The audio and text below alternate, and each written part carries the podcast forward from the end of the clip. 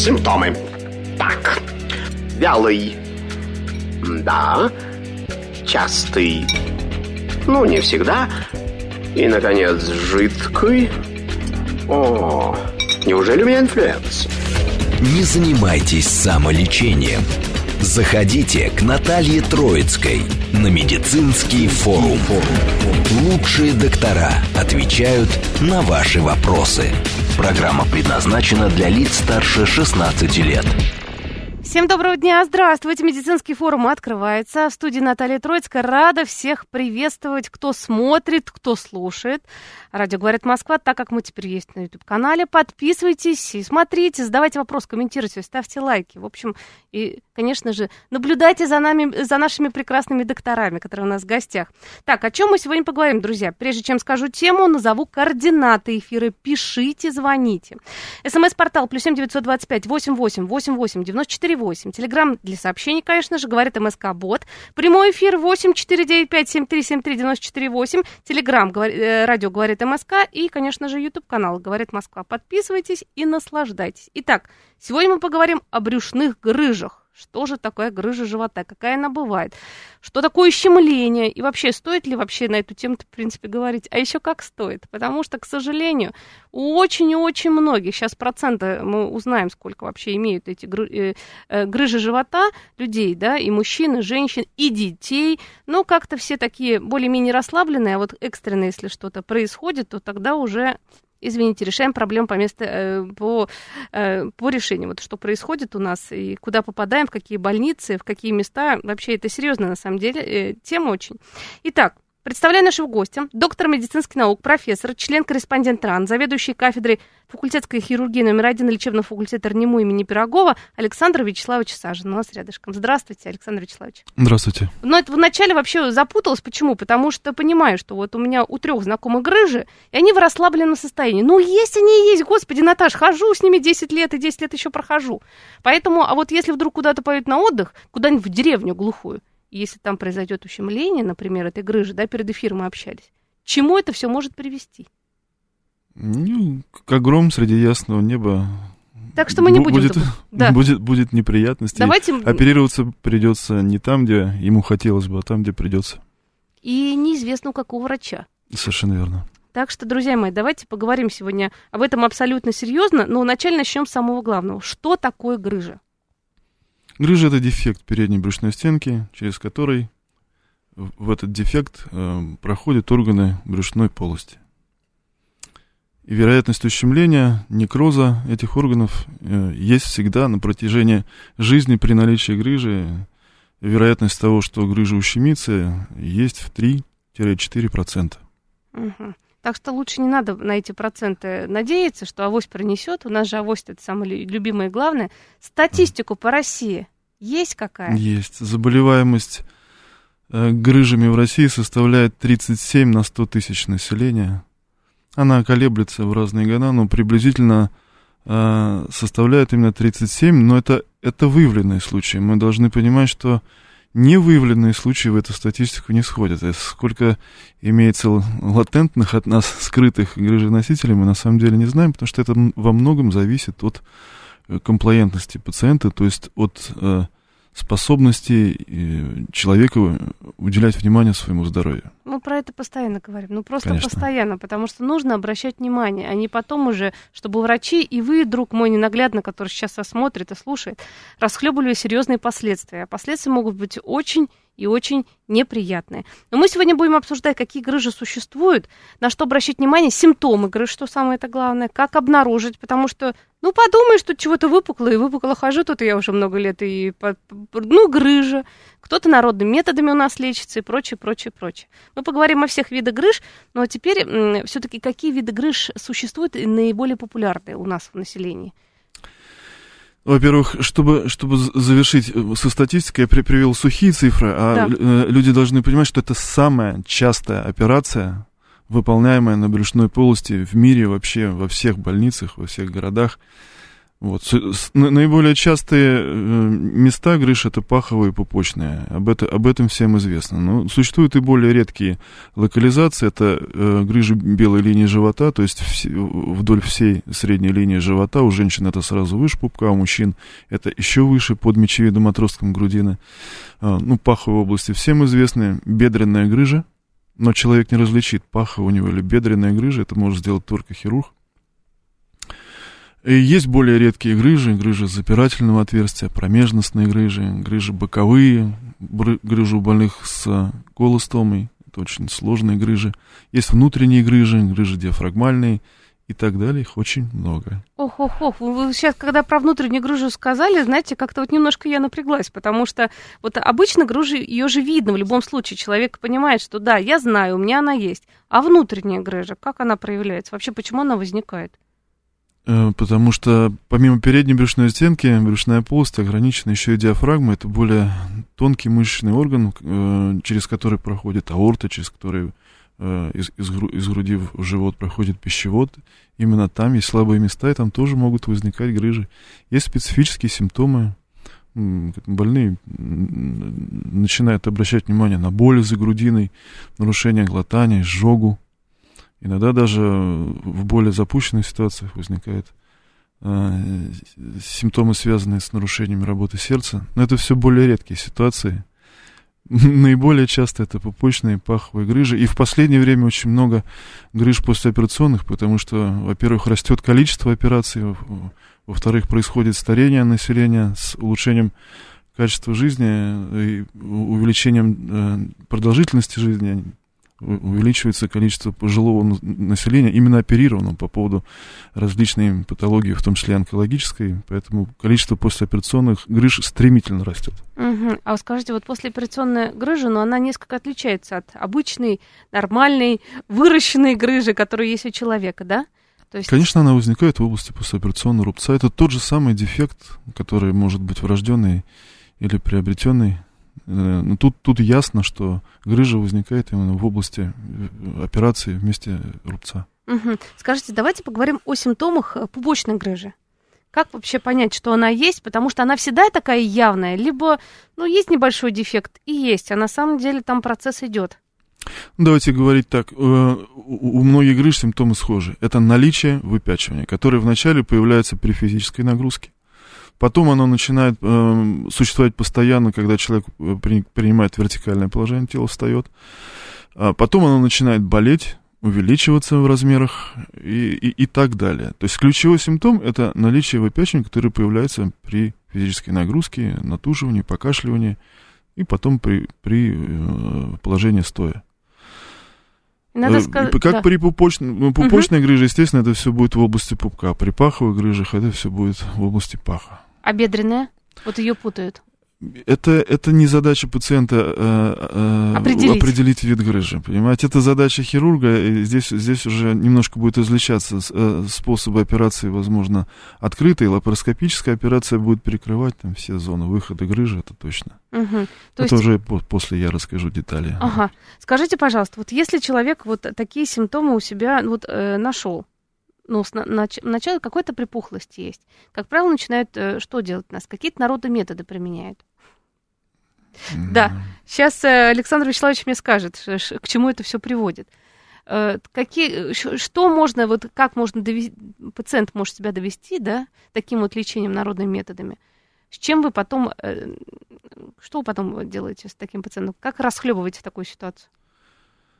Ну, чем больше существует грыжи, тем сложнее ее лечить, тем больше вероятность осложнения. Того, что грыжа станет невправимой, того, что грыжа станет ущемленной, появятся спайки в грыжевом мешке и так далее. Никаких народных э, методов, или, ну, я о них мало знаю, я знаю, что заговаривают грыжи, там пытаются заговорить грыжи, приложить какой-то пятак. Никаких доказанных методов эти методы лечения не имеют. Ну вот как раз слушатели нас пишут. Не нужно заниматься самолечением, необходимо идти к хирургу. Не, э, д- достаточно просто пожаловаться своему участковому врачу, семейному врачу. Мы, мы всему этому учим в университетах, и любой врач э, сразу же заподозрит грыжу. Сразу же заподозрит, заподозрит грыжу и, естественно, направит пациента к хирургу. А все-таки мы не поговорили о причинах возникновения грыж. Почему они возникают? Многие, ну тут столько мифов вообще по поводу грыж, как откроешь интернет, и что тяжело натаскался. Ну, извините, есть люди, у которых тяжело там э, понимали только максимум там полкило картошки в руки. Совершенно верно. Есть факторы предрасполагающие, а есть производящие. Э, Предрасполагающие факторы – это наследственность, потому что уже доказано, что есть разные типы соединительной ткани, которые э, могут являться фактором возникновения определенные типы коллагена, то есть конституционная э, генетическая предрасположенность существует, она есть, она доказана. Э, Курящие люди, э, курение, длительное, длительное курение также влияет на, на, на процессы и формирования соединительной ткани, и на имеющуюся соединительную ткань. Более того, курильщики страдают хроническими обструктивными заболеваниями легких, постоянный кашель, постоянное повышение внутрибрюшного давления. Далее э, спортсмены, особенно, например, э, неопытные начинающие люди приходят, начинают тренироваться, берут какие-нибудь большие веса, он еще э, своим и, и мышцы, у него а, а, организм, может быть, не адаптировался еще к тяжелым физическим нагрузкам, он уже начал тягать штанги, пришел к нам, у него грыжа. У спортсменов очень часто вообще является грыжа. То есть, как вы понимаете, хроническое, периодическое повышение внутрибрюшного давления является производящим фактором формирования грыжи. Мгм.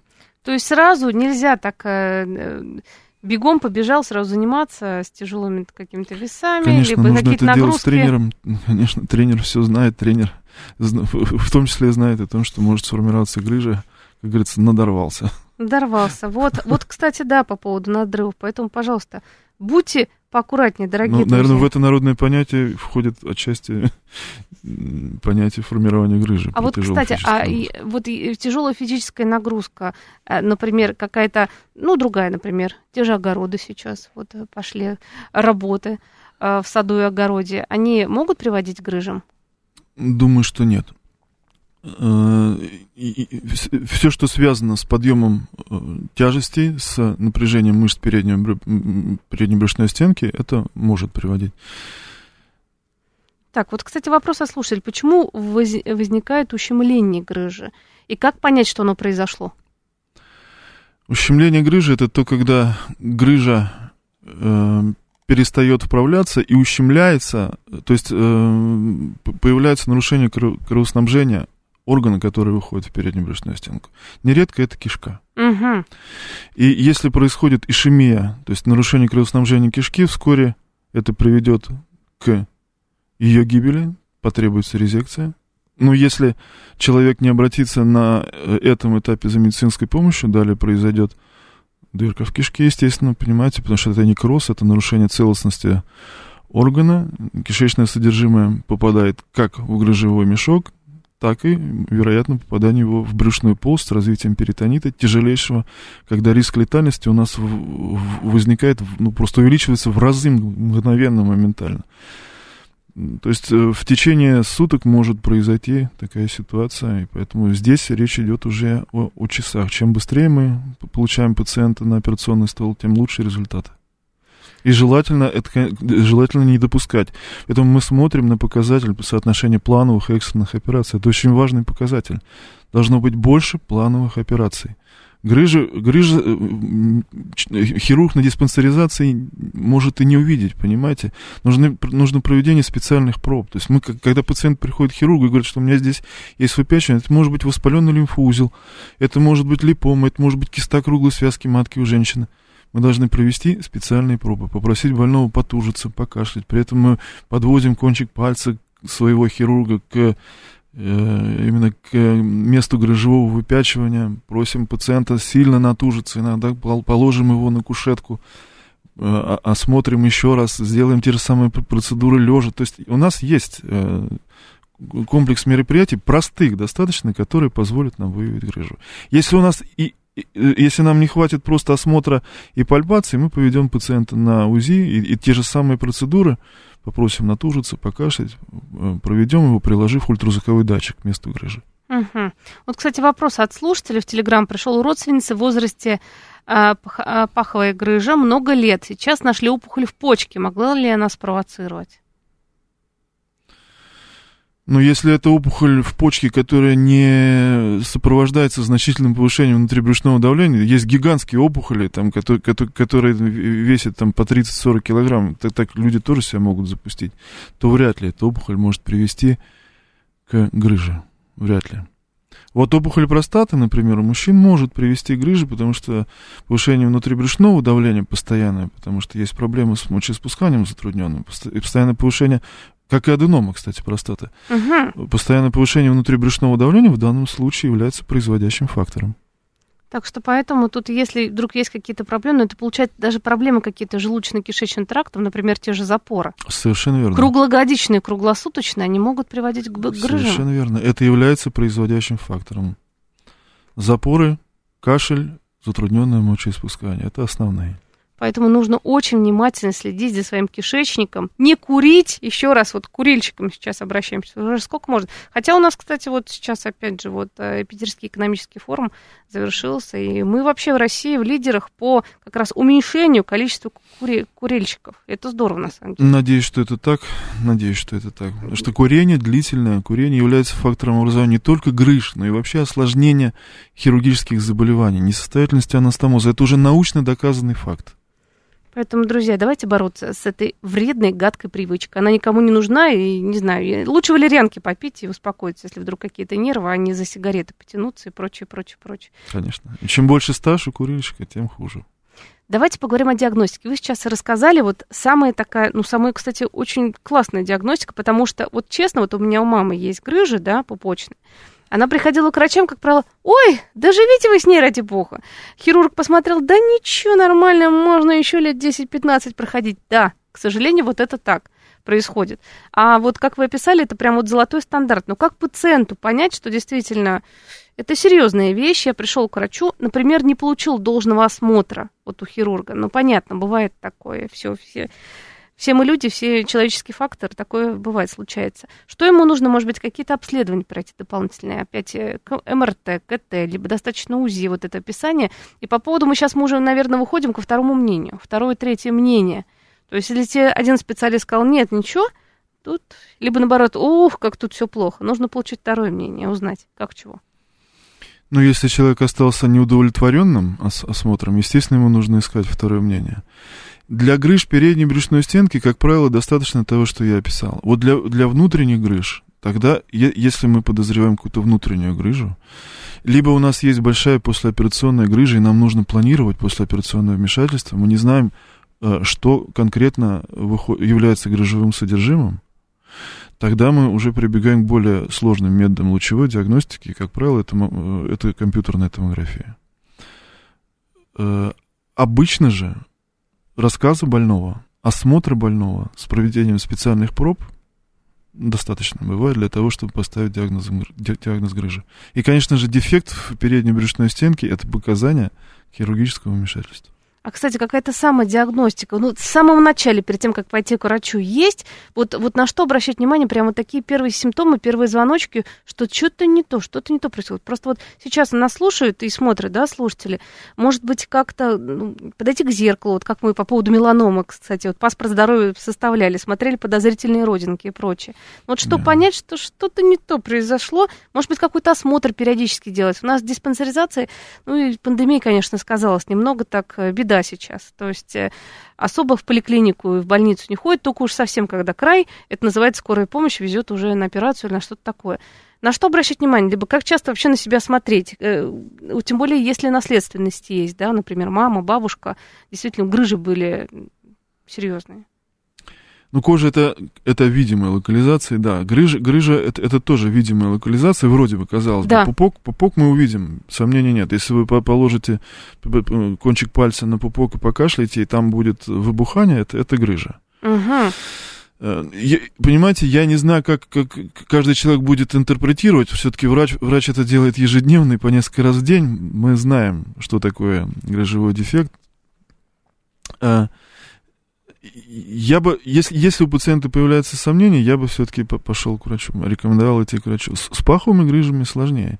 Это не всегда э, э, стойкое наличие выпячивания, еще раз говорю. Сначала это появляется при тяжелой физической нагрузке, при сильном кашле. Пациент сразу может не обратить на это внимание.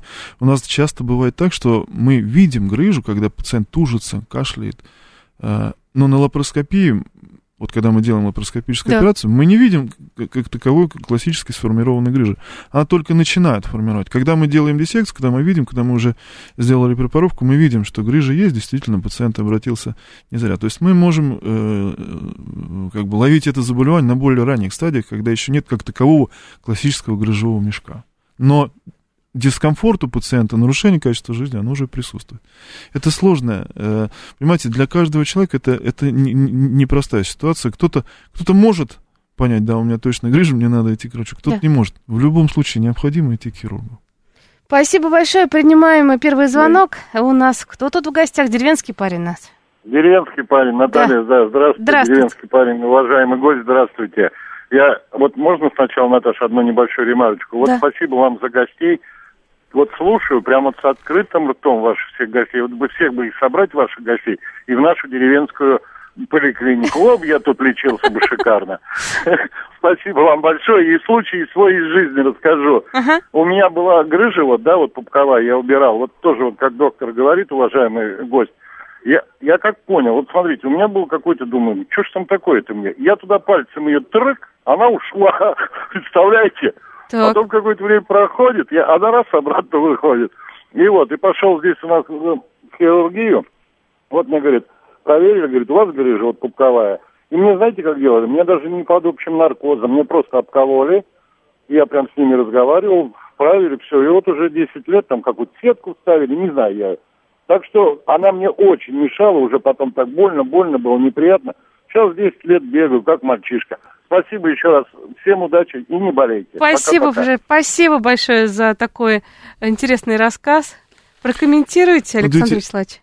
Ну, все, все правильно сделали, что пошли к хирургу, вам прооперировали. Только, видите, даже человек не знает, как, каким методом сделали грыжу. То ли ставили сетку, то ли не ставили. Если будет рецидив, это, это первое, что будет интересовать хирурга. Есть там сетка или нет, потому что это будет зависеть от... Ну, это, рецидивы, к сожалению, бывают, мы с этим сталкиваемся. И от этого будет зависеть дальнейший способ операции. Это, это как бы важный момент. Угу. Но то, что вы пошли к хирургу и вам сделали операцию, это правильно. Многие операции при пупочной грыже делаются под местной анестезией. Это уже решение клиники, способ обезболивания.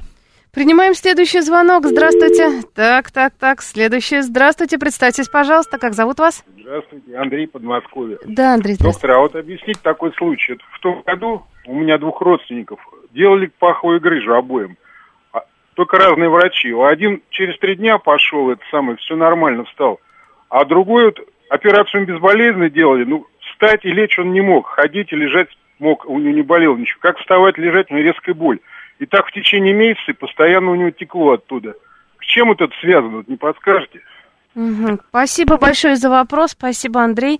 С чем такое связано, что у одного так, а у другого так проходит? Послеоперационный период, да, как я поняла? Ну, возможно, возможно, возможно, у первого пациента была лапароскопическая операция, у второго э, операция была открытым способом.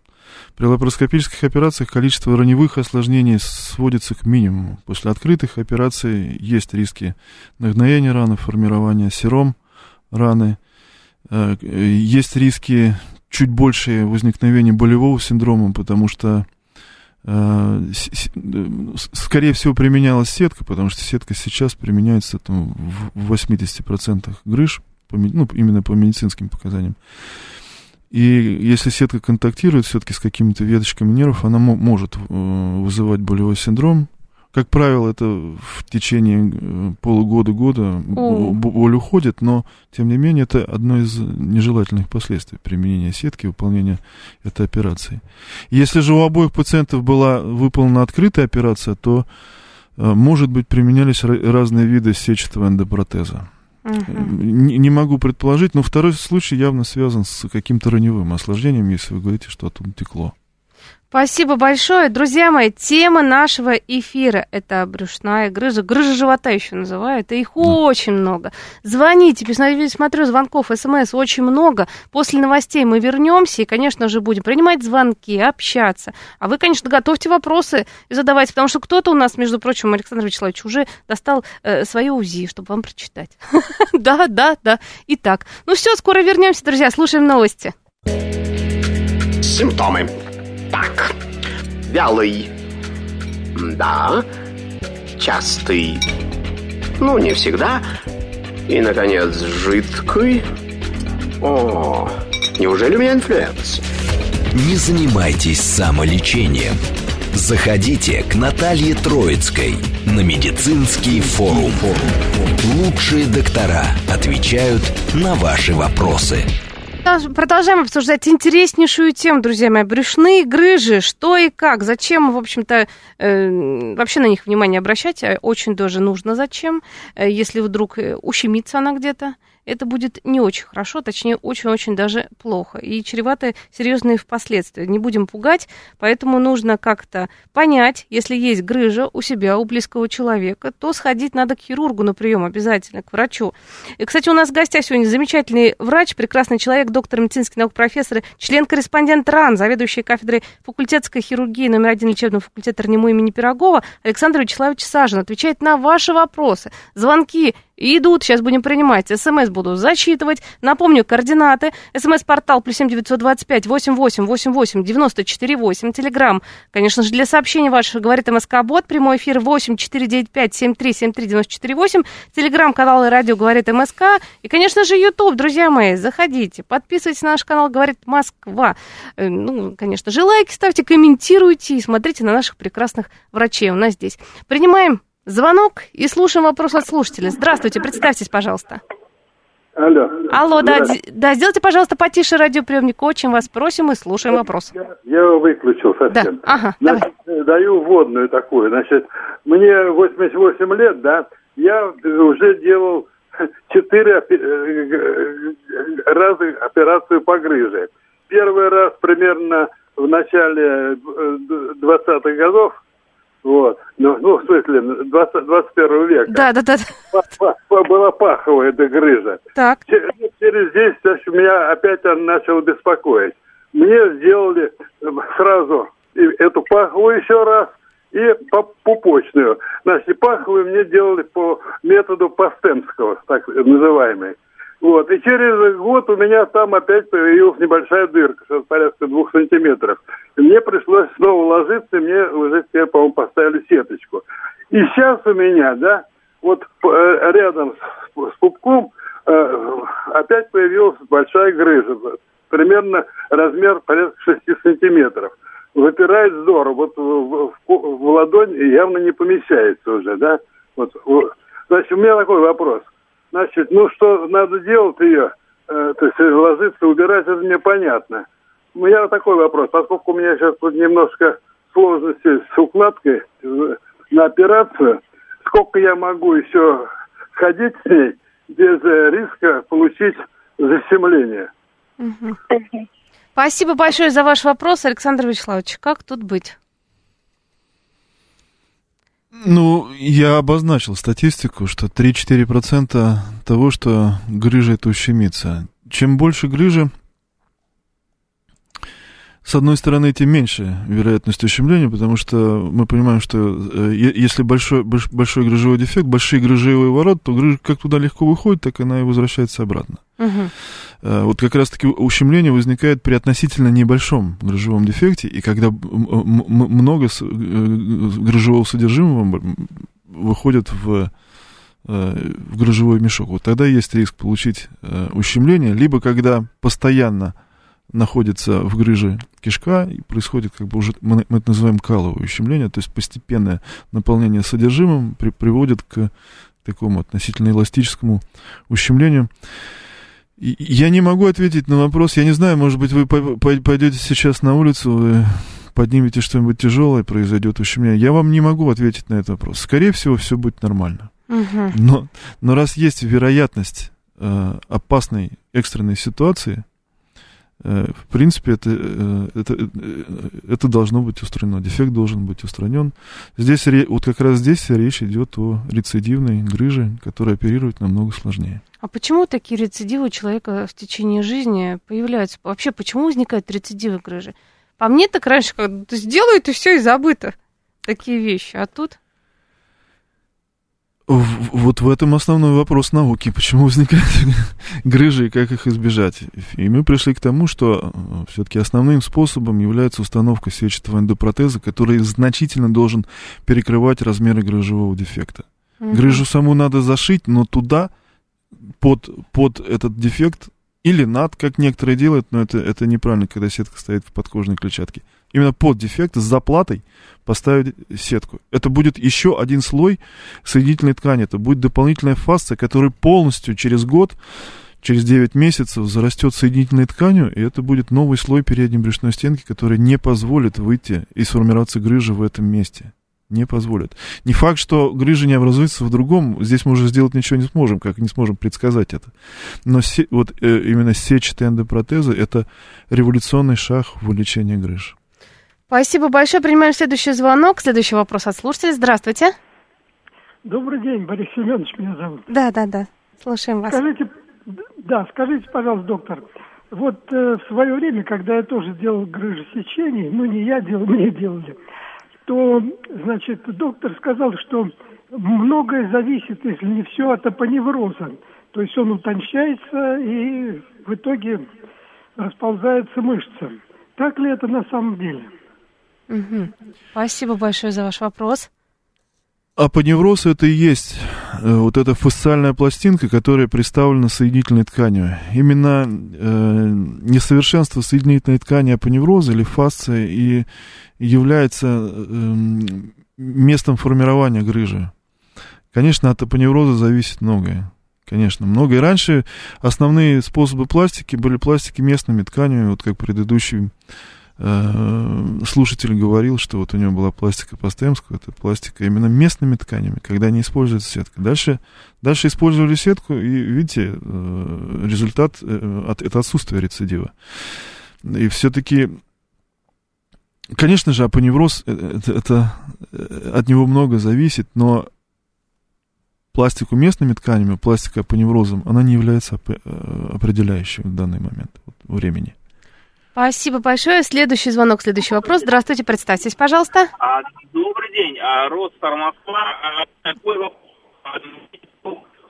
Лет 5-6 назад, ну, классическая история, был предрасположен, а, большая ставили сеточку, здесь в Москве оперировали, а, и с тех пор как бы все нормально, болей нет, но остался небольшой холмик. Ну, у меня небольшой, ну, как мне кажется, избыточный вес, мне кажется, что это вопрос, это просто жир как бы нарос опять, или же это неудачно сделали операцию, остался узел. То есть никаких болевых ощущений, никакого дискомфорта, возможно, ну, вот легкое, легкое онемение немножко, но так, в принципе, ничего такого нет. И вот вопрос, а если я похудею, этот жир как бы ну, сам отойдет, там все выровняется, э, там получается как бы визуальный холмик, либо это некий какой-то узел, который, ну, грубо говоря, немножко неудачно сшили. Спасибо. Грыжа паховая? Нет, брюшная, да? А, нет, брюшная, брюшная. Ага. Пупочная. Пупочная. Спасибо. Спасибо за вопрос, да. Но если э, остался холмик, и он не увеличивается при физической нагрузке, скорее всего, либо, либо это так сформировался рубец, либо это какой-то э, валик из подкожной жировой клетчатки. Э, сложно сказать, надо смотреть. Я, это, это может быть разные ситуации. Лучше показаться врачу. Если, если вы похудеете совсем, то если вдруг это как-то сформированный рубец, это может остаться. Я точно не могу ответить на этот вопрос, сразу говорю. Угу, что здесь надо смотреть. Надо просто. смотреть, хирургу надо обязательно сходить и проконсультироваться, либо УЗИ. На УЗИ же будет видно? Не, на УЗИ, не, на УЗИ не надо идти. Надо идти к хирургу. Хирург решит, что надо делать. Да, тоже мы любим сначала УЗИ, МРТ сделать все такое, а потом уже прибегать. Здравствуйте, представьтесь, пожалуйста. А, здравствуйте, Вячеслав. Э, скажите, пожалуйста, а лечится ли грыжа пищевода? И, э, и что, что нужно сделать, какие, так сказать, предохранительные меры, чтобы она, так сказать, не лопнула или еще что-нибудь? Угу. Ну, вот такого плана. Спасибо, спасибо большое, спасибо, Вячеслав. Грыжа пищевода. Лопнуть она не может, она может ущемиться, так как любая, любая грыжа. Э, безусловно, она лечится, делается операция, как правило, лапароскопическим способом, э, ушиваются э, ножки диафрагмы, между которыми выходит эта грыжа, то есть ушивается грыжевой дефект. И ну, есть разные способы, и кто-то ставит сетки, кто-то не, не ставит сетки. Э, и формируется еще специальная антирефлюксная манжета для того, чтобы не было рефлюкса из желудка в пищевод, потому что, как правило, при пищевод, грыже пищеводного отверстия диафрагмы связочный аппарат э, нарушается между пищеводом, желудком, диафрагмой, но делать специальную коррекцию пищеводно-желудочного перехода. Конечно, это все является стандартной операцией, все это делается. Угу. Спасибо большое. Но ждать это не нужно ждать. Ну, скорее всего, человек уже дождался, если он знает, что у него пищеводная грыжа, он обследован, потому что это, это можно установить с помощью специальных методов обследования. Угу. Ну, гастроскопия, опять же, все остальное. Да? Косвенно гастроскопия может сказать, что у человека есть пищеводная грыжа. Может. Спасибо большое. Так, смс-сообщение такое. Можно ли качать пресс или выполнять гимнастические упражнения при, э, для укрепления мышц живота при наличии пупочной грыжи, не оперированной? Можно, но у вас есть вероятность ущемления грыжи. Поэтому... Может, можно, это это не против... Если вы думаете, что э, закачивание пресса и увеличение как бы, мышечной массы приведет к тому, что грыжа будет отсутствовать, то это вряд ли, этого не произойдет, скорее всего. Так что мы уже выяснили в начале программы, что у спортсменов очень много грыж. Да. А тем более у молодых спортсменов, у начинающих. Кто да, э, не рассчитывает сразу вот так ее получить, а в итоге получается. СМС-сообщение такое. Может ли появиться пупочная грыжа после беременности и родов? Может, потому что беременность это фактор повышения внутрибрюшного давления. Пожалуйста. Может. Все, что Может. идет оттуда. Да, чаще бывает так, что у человека была какая-то мизерная грыжа, потому что пупок это место выхода пуповины, его обрабатывают при, после рождения, вы знаете, и, и, и формируются грыжи пупочные. Они, они называются врожденные, потому что это происходит именно вот э, э, ну, внутриутробно. И человек может не обращать внимания на эту грыжу, потому что ну, по, по, по разным причинам просто не обследовал. Может быть, она была настолько маленькая, что человек не, не ощущал во время э, беременности, да, увеличивается внутрибрюшное давление и после родов грыжа. Эх, пожалуйста. Чаще, чаще после родов мы сталкиваемся с диастазом передней брюшной стенки, но это я думаю, что это тема отдельной программы, что существуют разные подходы к лечению, в зависимости, в зависимости от того, хочет дальше рожать женщина или не хочет, есть ли избыток кожи э, передней брюшной стенки. Вот, вот, это, вот это важный и сложный вопрос, это тема отдельной передачи. Отдельно, обязательно поговорим. Принимаем следующий вопрос. Сегодня у нас грыжа живота. Здравствуйте, представьтесь. Здравствуйте, Владимир Москва. Да, Владимир. После правосторонней герниопластики паховой грыжи по Лихтенштейну у меня обнаружилось, обнаружился рак четвертой стадии через месяц после операции, даже через полтора. Теперь у меня левосторонняя паховая грыжа. Когда можно будет оперировать? Спасибо. Рак чего? Э, рак предстательной железы, но метастазы уже и в кости. А какой метод лечения по поводу рака вы получили? Химиотерапию. Угу. Ну, сам по себе э, рак предстательной железы и химиотерапия, э, она не является противопоказанием к паховой герниопластике, потому что, опять же, у нас есть риск ущемления и экстренной ситуации. Да. Это, мой, это мой короткий ответ. То, что химиотерапия и э, наличие онкологического заболевания мог, могут ухудшать течение послеоперационного периода, это факт.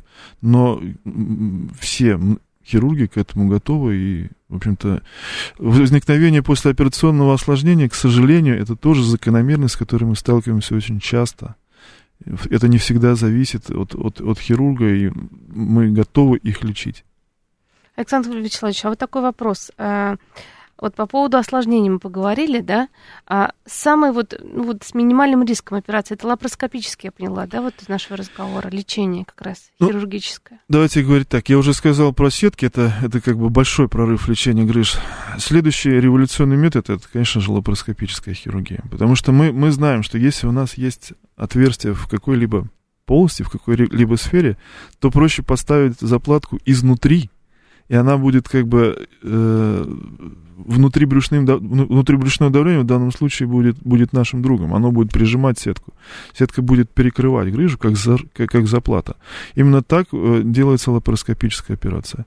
Более того, она делается через небольшие проколы. Риски развития раневых осложнений невысокие. Мы начинали с паховых грыж, потом мы научились лечить и более сложные грыжи. И сейчас очень сложные послеоперационные грыжи также делаются лапароскопическим способом. Есть, несколько, есть разные варианты пластик, есть специальные дорогие сложные сетки э, с неприрастаемым покрытием, которые будут э, защищать органы от прирастания к паритальной брюшине, от развития спаечного процесса. Более того, есть более новые методы, которые позволяют нам оперировать не со стороны брюшной полости, а расслаивать слои передней брюшной стенки, зашивать грыжу, вне брюшной полости и ставить туда сетки, можно сказать, от, от одной части э, со стороны позвоночника, обертывая пациента полностью с, с другой стороны, да, это можно все сделать лапароскопически.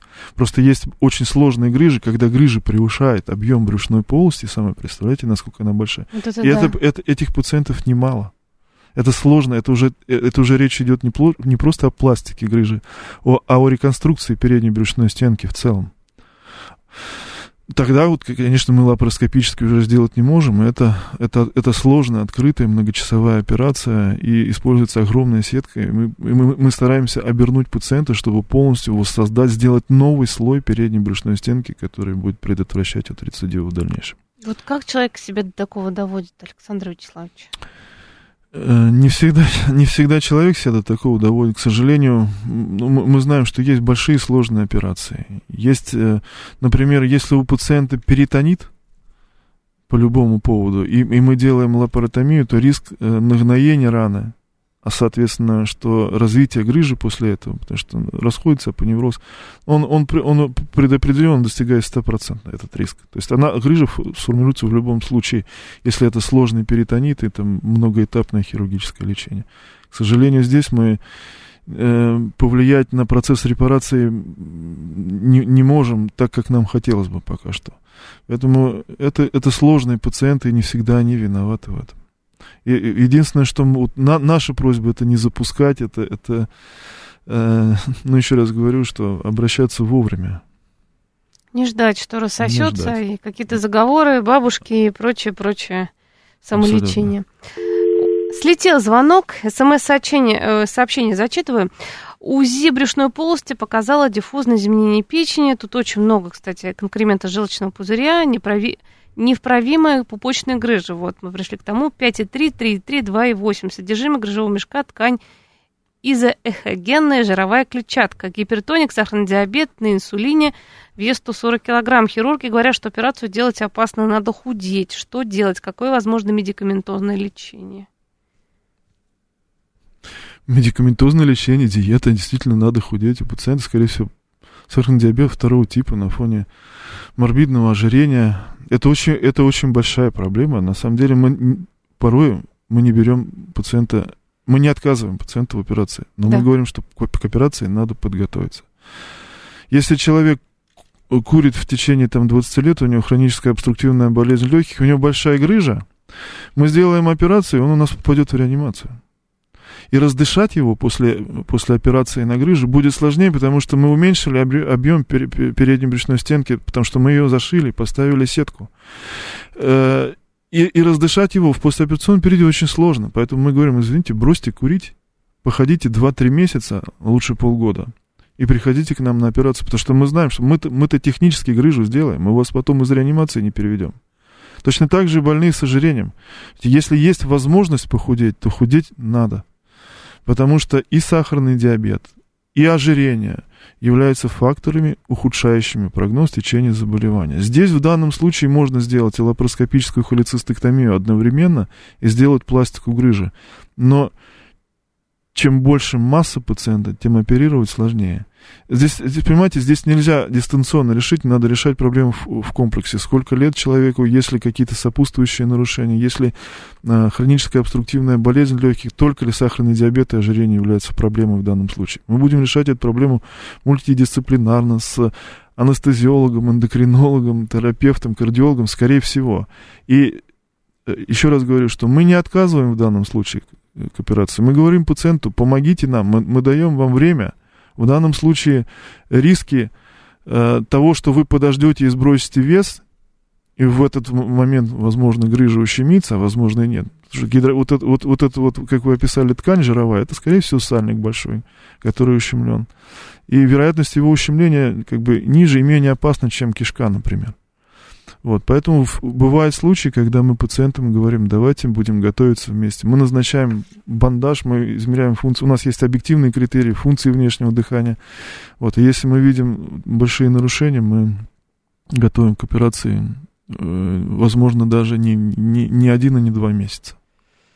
Так что вот для того, чтобы не доводить тебя... Есть надо... очень сложная ситуация. Да. Спрашивают, а операция пупочной грыжи платная? Ну, как я вот знаю, нет. операция нет. пупочной грыжи выполняется по страховому медицинскому полюсу. ОМС, есть, есть, э, есть разные тарифы в, разных в разных регионах. Где-то э, в Москве, например, э, страховой случай по лечению грыжи, он, он оплачивается, он перекрывает полностью все все затраты. Э, но в регионах э, может быть недостаточно э, средств для оплаты случая, это зависит уже от, от хирурга. Но стандартным, стандартным лечения грыжи более одного сантиметра является все-таки применение сетчатых эндопротезов. Ну, кстати, по поводу сетчатых эндопротезов, вот спрашивают, мож, может не мешать сетчатый имплант, потому что слышала, читала, есть разные варианты. Кому-то мешает сетка и начинает покалывать с двух сторон. Что да. делать? Э, ну, большинству людей он не мешает. Большинство, большинство людей его не ощущает, и э, чем, чем больше времени проходит с момента выполнения операции, тем больше эта сетка становится инертной. Она полностью прорастает. Она состоит из ячеек, это текстильное плетение, как правило, из полипропилена, из инертного материала, который зарастает в соединительной ткани. На, на него попадают клетки фибробласта, они продуцируют коллаген, нашу соединительную ткань, и это становится как фасция, только гораздо прочнее. Угу. Как фасция, апоневроз. Это одно и то же. То есть это практически уже будет, э, ну... Это новый слой в передней брюшной стенке. Да, обрастет, все будет хорошо. То есть к этому надо привыкнуть. Переделывать не надо, если вот действительно дискомфорт большой человек. Если это сопровождается существенным снижением качества жизни, человек не может с этим жить, иногда, очень редко бывает такое, что мы, мы, мы переделываем. Либо мы делаем денервацию какую-то, либо, либо это заканчивается, в конце концов, удалением сетчатого эндопротеза, но это, это достаточно сложная ситуация. К сожалению, бывает иногда. Угу. А как подстраховаться тут э, не узнаешь, да? Как подойдет, не подойдет тебе вот этот сетчатый имплант? А, ну, а, технологии тоже не стоят на месте. Вообще хирургия последнего времени это хирургия технологий. Естественно, производители тоже стараются Э, работать над этим, уменьшить массу самого э, материала из сетки, сделать поры крупнее, то есть э, сетку облегчают, она, она становится как бы невесомой, а, легкой, облегченной, макропористой. Нет, производители тоже над этим работают, работают и мы, и мы стараемся э, как бы сделать хирургическую технику и работать в тех областях, чтобы сетка не соприкасалась с, с такими нервами, которые могут вызывать хронический болевой синдром. Спасибо большое. Вопрос. У меня грыжа белой линии живота, планирую беременность. Обязательно ли нужно удалять грыжу перед беременностью? Она меня не беспокоит. Ну, герниопластику лучше сделать. Угу. Герниопластику лучше сделать. Потому что непонятно, как это и чем может... Э, Понимаете, во время беременности как раз чем больше матка, тем меньше вероятность ущемиться, потому что матка будет закрывать в конечном итоге переднюю брюшную стенку большая с, с плодиком. Но, но как будет в начале беременности, в общем, сказать сложно. Потому что лучше, лучше сделать герниопластику. Ну, потом уже планировать беременность. Все-таки, да. если есть что-то такое серьезное, как, как мы уже поняли, что грыжа это очень серьезная ситуация, и нечего расслабляться, и ну, не обращать на это внимания. Потому что рано или поздно эта бомба замедленного действия может выстрелить, и это будет не очень хорошо, взорваться. Ну, уже ближе к концу программы хотелось бы от вас совета услышать, Александр Вячеславович, по поводу профилактики брюшных грыж всех. Профилактика брюшных грыж – это здоровый образ жизни. Не курить, заниматься умеренными физическими нагрузками. И это, пожалуй, основное. Два, два совета – не перенапрягаться, не поднимать тяжести, не ну, стрессовать. Это как? Или это не, не особо относится к этому? Нет, это особо не относится. А, умеренные физические нагрузки, скажем так, они, они должны предотвращать. Как раз появление. В случае возникновения грыж, в случае какого-то значительного перенапряжения. Но от этого на 100% никто не застрахован. Во многом это зависит от конституции пациента. Это может быть спортсмен, который вот вчера на охоте толкал грыжи, у него появилась, у него появилась грыжа, потому что он просто просто не справился. Вот так. Всякое в жизни бывает. Спасибо вам большое за интереснейший рассказ. У нас в гостях был доктор медицинских наук, профессор, член-корреспондент РАН, заведующий кафедрой факультетской хирургии номер один лечебного факультета РНИМУ имени Пирогова Александр Вячеславович Сажин. Спасибо, до свидания. Спасибо. До свидания.